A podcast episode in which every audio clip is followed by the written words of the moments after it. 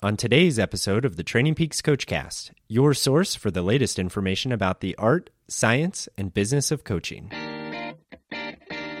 On this episode of the Training Peaks Coachcast, I sit down with the Training Peaks WKO4 product leader, Tim Cusick, to discuss how you can use data to coach more effectively. Tim gives his tips about developing a process, what to look for, and how to avoid data overload. Enjoy. Welcome to the Training Peaks Coachcast. I'm your host, Dave Shell, and today we are joined by Tim Cusick. Tim is a WKO4 product leader here at Training Peaks. Tim, thanks for joining us today. Well, thanks for having me, Dave. I really appreciate it. For our listeners who may not be familiar with WKO, can you please give us a quick description of what it is and how it differs from the online Training Peaks that they might be more familiar with? Uh, Training Peaks WKO4 is actually an analytics engine. It's an extension of trainingpeaks.com. So one of the ways I like to describe it is you get excellent uh, base level analysis of data at the trainingpeaks.com level. So you can look at what you've done and, and some of the cause and effect of training and some of the basic information in there. You have an excellent PMC and calendar and all those analysis on the trainingpeaks.com online when your education has advanced as a coach and you're ready to get deeper into analytics, trying to think about the why things occurred or, or, or predicting occurrences and stuff like that, WKO4 is an analytics engine that allows you to go in there and do a deeper dive into the data. You know, when you say deeper dive into the data, really the goal of WKO4 is to continue to help improve the effectiveness of your coaching. So it's an analytical tool really targeted at improving at your use of data to improve your coaching. One reason I wanted to have you on today is that you've already created a really popular online course, um, the Training Peaks Power Certification. And you're currently working on another course that is a follow up to that, which is going to take those ideas established and really take them to the next level. And so I wanted to have you on so you could tell us a little bit more about how data and technology, as you just said, could enhance somebody's coaching. So before we get into that, can you just give us a quick history of data and technology in sport up to now? Sure. I can keep that actually uh, short and simple, even though it's a long answer. We used to have a little bit. Now we have a whole lot, right? that really is the challenge of data, and we're, we're going to end up talking about it a couple of different ways today. But it really is like a hockey stick chart. Like over years, okay, you, you always had distance. If you go all the way back to the kind of Greek Olympic thing and running of a marathon, we always had this distance data, point A to point B. Then eventually, as we began to tell time, we had distance and time. And then reality, eventually we got to, and there's always some things in between, but eventually we got to a heart rate monitor. And now we really started with the heart rate monitor. Let's call it the, the modern data age. We started looking at the physiology of the performing athlete. Uh, since the heart rate data, the biggest introduction, probably still the biggest introduction today, was the power meter and different versions of a power meter. Then you're in, you know, the last five years, you have literally had an explosion of data. You've had the hockey stick turn up in the chart, and suddenly coaches and athletes are dealing with just, you know, physiological data, performing data, uh, oxygen metrics, muscle metrics, position in space metrics, sleep metrics, heart metrics. You know, you have all this data that's out there swirling around. So we had this very slow growth of data over, let's call it 100 years, you know, hundreds of years if you go all the way back to distance, to where in the last five years we really have had a, a significant explosion in that data. So I know, like, I've worked with a lot of coaches here at Training Peaks, and you can kind of come across all types of coaches, and some of them are what we might call old school coaches or um, the artist. Even with athletes, I've talked to some pro athletes who they don't believe in the data. They just it's an art and they listen to their body, things like that. And so I would ask you, is data important to coaching? And if so, why? Absolutely. And as a coach, I, you know, I, I coach some of those athletes or have coached some of those athletes. I tend to uh, convert them as best I can. But the reality is, right, it comes down to this statement. When you think about data, right, you're talking about data science.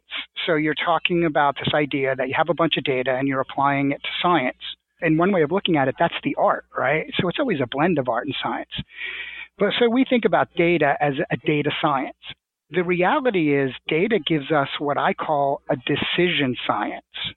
So the key role of data is to help guide, not totally replace, but to help guide the decision making process on the coach. And that is a diagnostic decision science, meaning I'm looking at the athlete, I'm trying to di- diagnose, you know, what's wrong and what's right. Diagnostic is not just negative. It is a planning decision science. What does this athlete need and what do they not need? Right? It is a performance decision science. Under what circumstances does this athlete perform better or worse under? heat, environment, fatigue. You know, it can be all types of different things. Um, so really, those three things combine to be what I call it's not a data science, it's a decision science. The decision science is where the science, right, meets the art. The coach needs some experience. They need to know how to read and utilize that data. Underneath that, you have two things. One, it also removes bias. One of the things I see out of coaches is they have a preconceived idea of coaching in their head. They were a former pro or, or they had some bit of learning that said, this is the way you do it. The reality is data often will remove biases. Every athlete you coach is unique and different, and you need to approach them uniquely and differently. Sure, there's some patterns, but you need to individualize that coaching. And then finally, in data, right, and why it's so important to coaching, it makes the athlete story come to life, which is an odd thing to say about data, right? But data is a language, and you can use that language to tell a story. If I say my athlete went really hard, nobody listening understands. If I said my athlete went 300 watts for an hour and 30 minutes, you would say, wow, that's probably pretty hard, you know, and he weighs, I don't know, say 150 pounds you could quantify that. You could tell a story with your athlete, and that improves coaching because you're telling that athlete's story. So at the end of the day, improving your coaching with data is about transitioning it from a data science to a decision science. It certainly sounds like it's important for a coach to use data. But I want to go back to um, something you said in the opening, and you talked about that hockey stick and how over the last several years that the data and kind of the channels available to an athlete and a coach have just exploded. And I feel like something's popping up new every day. When we talk about data overload, what are some things that coaches should do to make sure that they're listening to the important metrics and not getting overloaded by that data? Well, so, okay, that's a great question because you really have to start with the end result in mind, right? Because it's very easy to get lost. We have so much data. So, technology always outpaces use. So if you think about the way technology cycles run, we tend to invent the technology to do something, and then we follow up behind it once we have that technology and say, oh, gee, what do we exactly do with it? Don't get me wrong, you have an idea of it, right? Then you're running behind it and say, how do we use that? We are definitively in one of those cycles right now. As you said, you're seeing something new every day, and you're not even sure. The core of all that success, right, is it has to give you what I call actionable intelligence. And if it's data for the sake of data, if it isn't telling you something that's impacting the way you analyze, plan, or train or track with an athlete, it's probably not actionable data. And, and that's where you just pick up data clutter. So you have to look as a coach at all these different data formats that are coming and actually how to blend them together. But in the end of the day, if that doesn't produce actionable intelligence to you, like if you can't react to that, if it's not changing the way you're coaching an athlete, you need to move it off to the side until it does, or maybe it, and maybe it never does, because if it's not actionable, it's just clutter. It's got to be something that fits within your process and is actionable. To me, that's the core measurement of measuring data, right? If it meets that standard, it's usable. If it doesn't meet that standard, it's clutter. I move it off to the side. Right. And I, I think that's a really important point. And I know that I've been guilty of that where sometimes I find myself measuring something and I have to kind of take a step back and think, okay, just because I can measure it, should I be measuring measuring it? Does it give me anything to work off of or can I do anything to improve this? I love that actionable intelligence and decision science are some buzzwords there that I would take out of this. Yeah, and you know what, Dave? One addition to that don't believe when you see a correlation in data, it's causality right? So the way people often mistake actionable data or end up with that, it's like, oh, that looks like, you know, there's a relationship there, and we immediately assume causality. Part of that actionable intelligence is make sure it truly is actionable intelligence and not just random chance, not just coincidence. And, and so, what are some steps that they could take to either verify or dispute if they are seeing those things that are correlated? How can you confirm that, yes, it is causation or it's just chance? Oh, wow. That's a really good question so I have this statement. Think about how data can enhance coaching and performance, right? So you have to go again back to this thing I said earlier. data will make you a better coach because it enhances your coaching and performance through decision science, through decision uh, support. Why is that so important? You have this overarching theme when you're using data, and that is you're collecting data from a performing athlete. So let's say you're the athlete, right, Dave, and, and I'm coaching you as an example. I'm collecting data from you performing, right? And then I'm utilizing that data to learn about your physiology and your physiological response to such training. And then I learn that information from your that watching that physiology and physiological response, right? I use that information to better specifically train you through specificity and individualization. And if you think about what I just said, and I would encourage everybody to absorb what I just said, I'm collecting data from the performing athlete to better understand their physiology and their physiological response to training. Then I'm using such data to improve the training efficacy via specificity and individualization. Write all that down really quick, right? Because it's a cycle, it's an iterative cycle, right? Meaning it looks right the first time around. I begin to see correlation of data. Look, if I do and, and, implement this type of training stimuli to Dave, Dave starts to improve in this format. His some place in his physiology, some power output, something's getting better. Hopefully something I want to get better, but right, that's improving. Well, one cycle around doesn't confirm that that's actionable intelligence. So I learn once in that cycle I improved my training. I learned what I learned when I applied my theory. I saw improvement from that applied theory. So I, sh- I use all the new data I have to even improve that theory and do another iterative cycle. If I continue to go in that direction, it's actionable intelligence. If we see improvement in those cycles, it's actionable intelligence. If that cycle only, you know, looked true the first time around and it doesn't come true the second time around, then it might not be. And I realize that's kind of an obscure answer with you, but it isn't. You know, if you just start learning, okay, well, it's an iterative science. I'm going to, this I tried, this is the response. I used analytics. I better understand the performing athlete. I implemented an improved stimuli. If that leads to improved response, you're onto something that's actionable intelligence. So you say that that's kind of an obscure answer, but it really, as I think about it, it kind of takes me back to middle school, and I feel like you're almost describing the scientific method right? We come up with a hypothesis, we create a test, we go out, we test, we look at the data that we've gathered, we make a new decision, and then keep going on that. Is that kind of what you're describing here? Yeah, it's it's a process of continual improvement, is it not? That's what you're describing as a science, and that's what it is.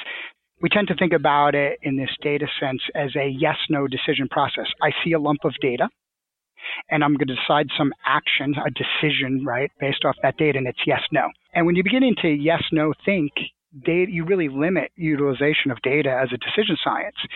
It's an iterative cycle of ongoing improvement. And you have to go through the cycles exactly as you described it. A theory lead, you know, an idea really leads to a theory. A theory leads to a test. A test leads to a measurement of results. The measurement of the result leads to an improved theory then you test again, right? And you just keep going around that cycle. And of course, there's a point of diminishing returns.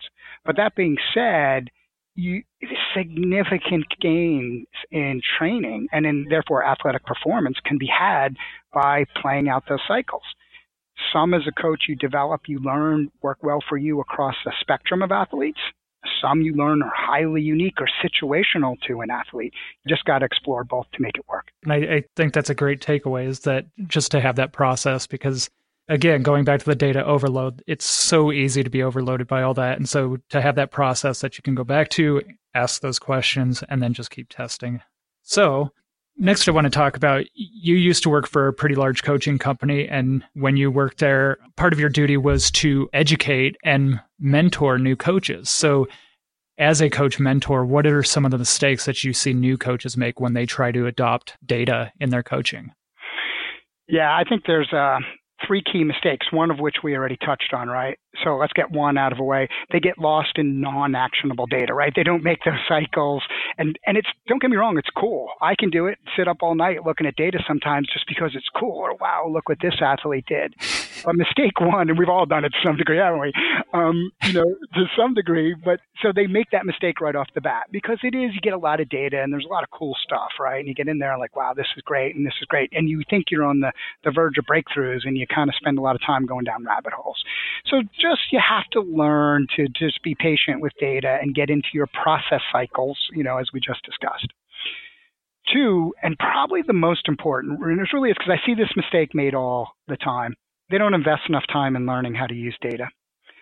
The amount of bad information that's out there about coaching with power and coaching with data is astounding because we live in a, a, time where somebody can spend 10 minutes reading something on the internet, and then if they just go on and post with enough authority, they seem like an expert and people are willing to listen to them. And I, and that goes for me. You shouldn't listen to me by I've been doing this for a long time, but don't listen to me. If anybody listens to my webinars or educational programs, my first lesson is think, learn and form your own opinions. So the big mistake I see is they don't invest enough training with data and particularly as you get more and more advanced with athletes and, and, and more learned in the experience, you have to invest in the knowledge and you have to continually to. The more you learn, the more you're going to learn. It, it is a very complex kind of education. You need to understand coaching and physiology and data science and all these things. So not only should you invest up front, continue to invest. And the third mistake I see all the time is this idea, and I actually just touched on it, what I call the waterfall analysis. We get locked into yes, no right? Positive or negative, good or bad. As a matter of fact, it's good or bad, right? That really kills coaches. We look at data and our, our mind wants to simplify decisions, particularly data decisions. So we tend to look at a, a field of data and say, this is good or this is bad. And when we do that, we often miss the nuggets that can be found in there, right? And you want to move away from that, that good bad decision making process and you want to go to the iterative process we were just describing. You know, I run everything. Every time I see new data, I have a cycle, you know, the process of how I think about data. Hey, can I utilize this? Let me design a test. I implement that test. I measure the results. If the results are nonsense, I probably give it up. Maybe I go a second round, right, just to see if I missed anything. But I try never to look at data, no matter how odd or new or unique it might be, and just say, oh, that's good or that's bad or that's that's that's negative or positive. Always do it, you know, approach data and learning in a more iterative fashion. If you waterfall it, right, and you just push everything down the waterfall, you miss a lot of great information because initially your answer was no, or that's bad, or it's negative. They don't invest the time, waterfall decisions, and they don't make the actionable data focused decision early. Now, in order to learn more about using data in their coaching, do you have any resources you would recommend a coach seek out yeah. aside from this podcast? well, I, I, do. No, you know, I do believe knowledge is power, right? For me, as a as a as a coach, as a longtime coach, and as the the Training Peaks WKO4 product leader and, and, and architect in that way, I invest a tremendous amount of time in learning. I read science and studies and, and stuff. I don't just believe people online. I go out and research, and that's very, you know, e- easy to access. Knowledge is power as a coach. The more you know, the better of a coach you're going to be, right? So invest in it specifically investing, it really depends on what your current knowledge is. So I think there's a variety of sources in Training Peaks University Online, right, we have excellent resources. There is a power certification, which I think is a really great program. Of course, I was part of it, so you know it's easy for me to say. But the reality is, I do think it's an you know too many people want to jump over the fundamentals. They don't want to do the basics. They want to go right to the advanced cool stuff, right? The Chalbert Power certification is excellent. I have heard from, you know, experienced power coaches that have gone through it time and time again, and they've said, wow, I learned these couple of new points that I just didn't think about. And then it absolutely it, it helped them further downstream, right, as they became more advanced. After that, there is uh, an advanced, as you just said, there is an advanced training with power and data coming out here very shortly, uh, which I spent a lot of time, again, I'm part of it, so easy for me to plug. I spent a lot of time creating that. And then there's, you know, classic books. I mean, eh, Training Racing with a Power Meter by, you know, Hunter Allen and Dr. Andy Coggan. That is a great book, and it's got excellent information in it. Joe Friel's Power Meter Handbook is a great uh, learning book. Those are probably two of my favorites right off the top. And at the end of the day, I spend time learning off the internet. And that means not necessarily reading everybody posting about, I'm great at this, or here's exactly why you should believe me. But, you know, look into the science, find the science studies, learn with a purpose on the internet. The internet is a, a, a dark, dark hole of, of bad advice, right? You know, always rely on the science, find the science, and find science that validates in numerous studies, not just one here and one there. So I think those are the resources for a, a coach that are out there. But again, knowledge is power. Invest in it. it. Coaches don't take the time to invest in that knowledge, and I really encourage them to do so. No, and that's perfect. And we'll add those resources to the um, show notes as well so that coaches can go find those. Now let's um, shift a little bit. And let's say that I'm a coach and I've been using Training Peaks to coach my athletes. I've adopted some of these things you've been talking about. I've developed a process, but now I'm kind of hitting a wall with Training Peaks and I'm ready to take that to the next step. How would a coach make a transition from using Training Peaks to WKO? And what are those, I guess, kind of that learning curve? How can they overcome that to become the best coach possible with WKO as well? Well, your question was great perfectly asked because you actually showed your own experience, right? That was great. Because the reality is, for everybody who wants to who's like, I'm, hey, Tim, I'm brand new to power training. I'm going to get WKO4 and start with it. Yeah, that's like jumping in the very deep end of the pool. And let's be realistic. You know, you, you, you have to be able to do the basics and the fundamentals and have some base knowledge if you really want to maximize WKO4. So my first recommendation, it's like a training plan. It's like a periodized training plan, right? So WKO4 is more advanced. You got to start with your base training. And base training is trainingpeaks.com.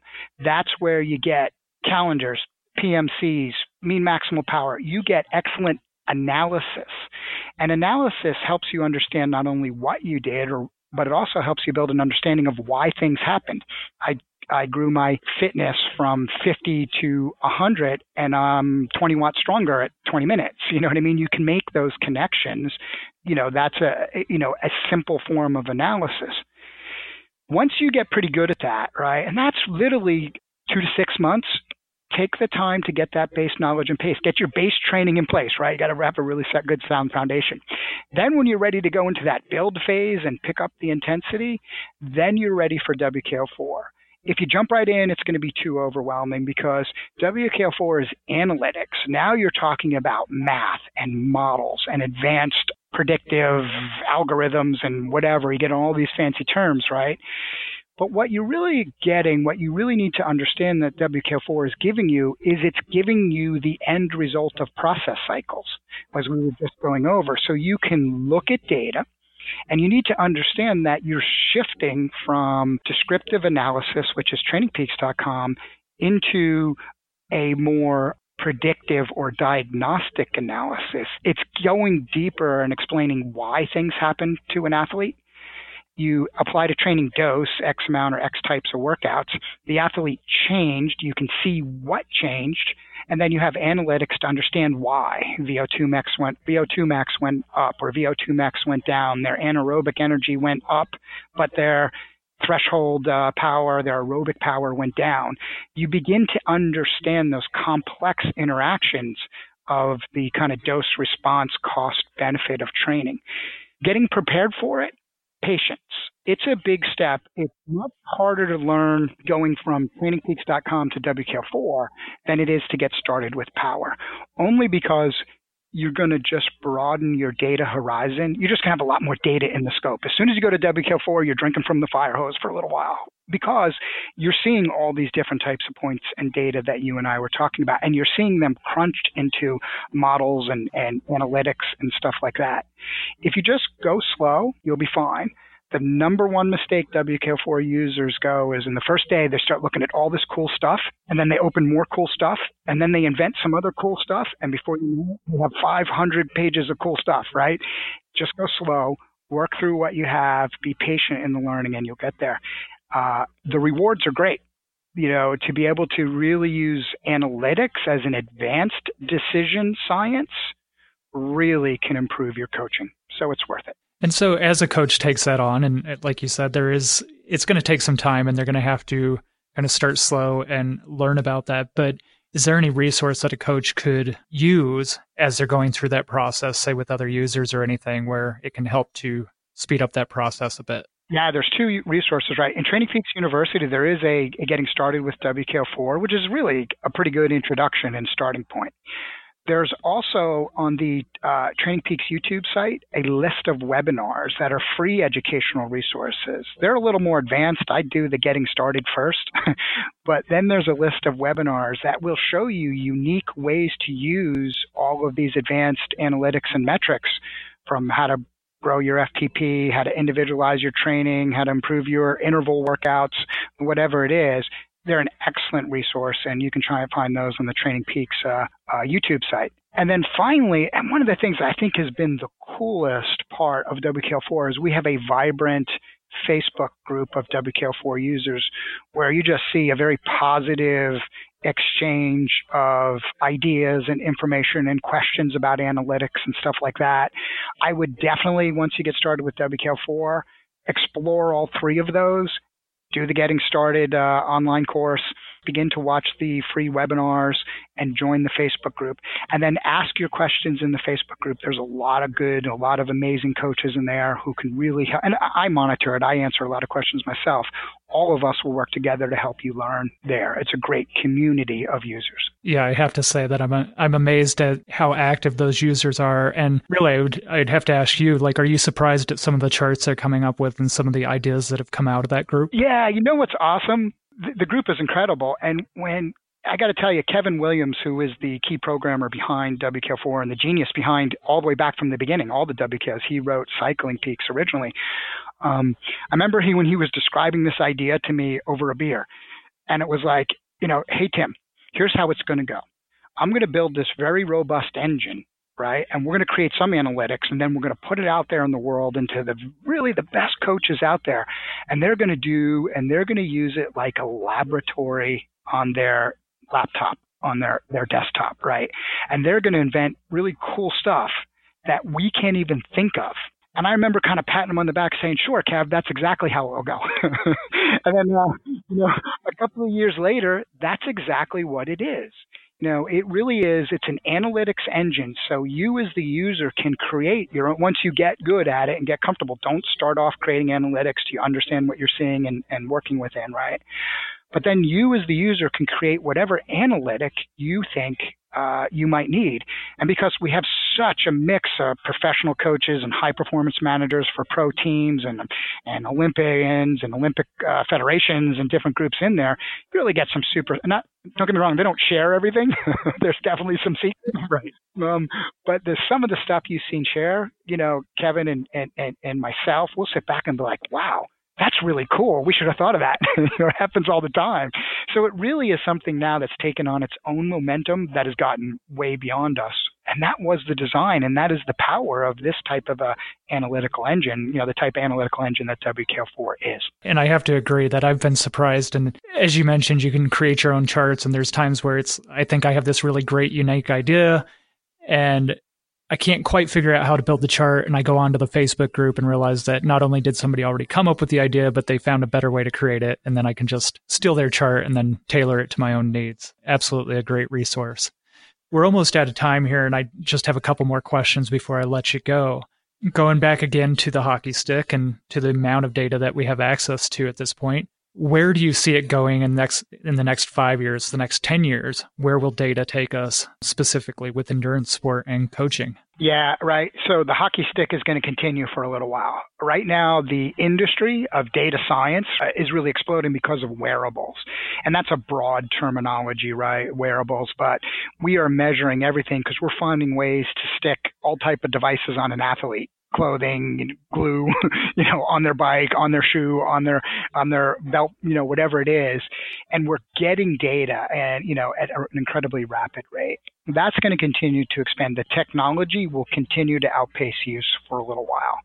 But then always in a cycle, right? Eventually the use starts catching up. Technology will reach a point where, you know, a lot of the stuff has been done so you begin to have sideways innovation. People might improve the way, but they're not coming up with any new ideas. They're kind of just working on improving the existing ideas. Two to three years from now, we're going to see that in the technology side. There's only so many things you can do. So we'll get, technology will go sideways a little bit for a little while. That will give data use the ability to catch up. And I think what we're going to see is the explosion of analytics. Um, you know, as we start talking about artificial intelligence, AI, and even in some cases machine learning, that's going to fill the role of all of this technology and then bring it into uh, focus into a usable data source. Right now in WKO4, one of the focuses we took is we use a lot of what AI, machine learning with models and math and other. Machine learning is a bad terminology. Machine learning is, you know, the Terminator and and all that scary stuff. Um, AI is better. AI is we're programming to utilize the data to learn through the use of models and math and statistics and things like that, right?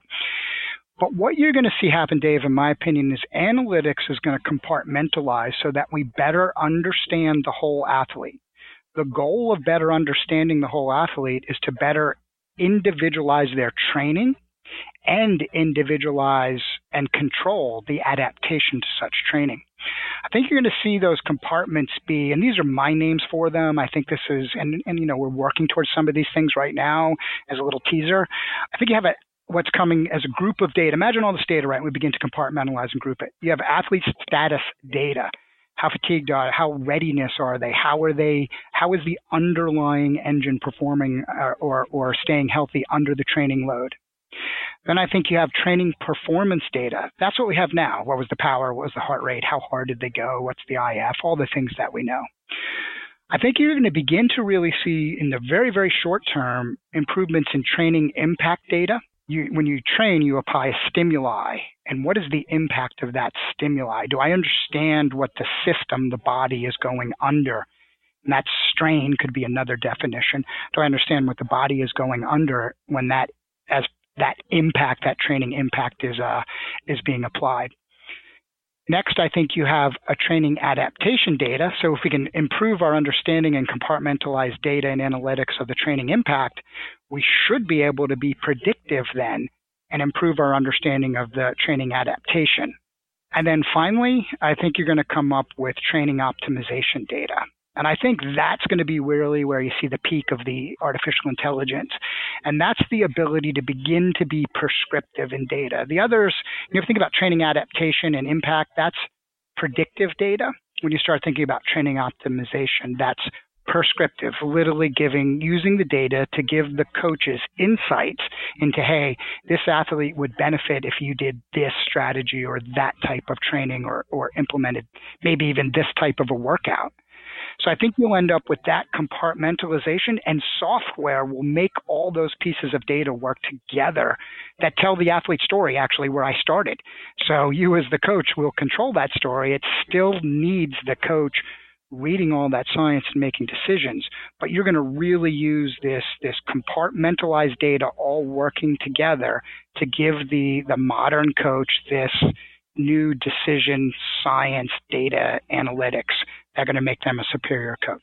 That sounds amazing. And as I hear you say it, with this, with all this data and with all this artificial intelligence, we're not going to replace the coach. You're still going to need the coach to interpret it and make those decisions, but it's really going to, you anticipate it's going to make the coaches' lives easier and perhaps remove some of that bias as well. It will absolutely do that. And that's the fear, right? Are we replacing the coach? You'll never replace the coach in this type of a science. You could maybe use data analytics in some other fields to replace a person, but you have too many variables right now, and you'll always have those variables. You know, with the and environmental of training, uh, sleep, rest, recovery, sickness, right? We don't have robust enough data. Maybe someday we'll have all those variables nailed, and then maybe you could have the uh, perfect artificial intelligence. But I don't think you're going to see that in the next 10 to 20 years. It's too much of a dynamic science, physiology, training, coaching. It's too dynamic too many variables to nail it down. You're always going to need the coach.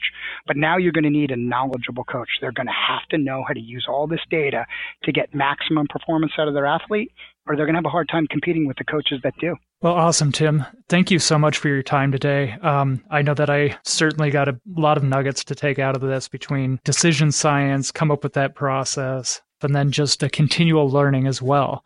So before um, I let you go, do you have any parting wisdom for the coaches or any words of advice that we didn't touch on throughout this conversation? No, you know, I think it's a good overview. It should open some eyes and get people to looking into this stuff. What I would say as advice is if you are the coach that has resisted the utilization of data in your your your training, I would reconsider that thinking, right? Because what's going to happen, here's a key word of advice, I guess. Your athletes are using that data, aren't they? So right now, athletes at an incredible rate are investing in power meters and, and, and running power meters and bike power meters and wearables and accelerometers, and they're collecting this data. That athlete sits down every day and they look at their data in all types of formats, right? And if you, at the coach, aren't versed in walking them through how to use that data, eventually they're going to either do it themselves or they're going to replace you with a coach that does because they are using that data every day. So it is time, whether like it or not, you better get data knowledgeable or the marketplace will pass you by.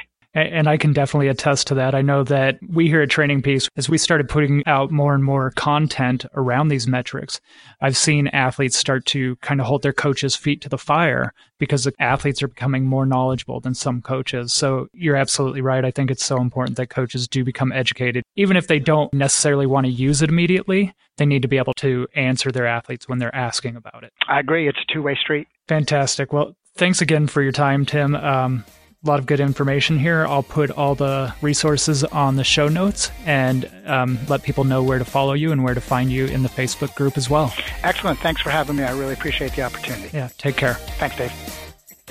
We hope you've enjoyed our talk with Tim Cusick. To find out more about where to follow Tim and the list of the resources he mentioned in this episode, check out the Training Peaks blog. If you are enjoying the Training Peaks Coachcast, please be sure to subscribe and share, and let us know what you'd like to learn about by leaving a reviews or tweeting to us at, at Training Peaks. Thanks, and until next time.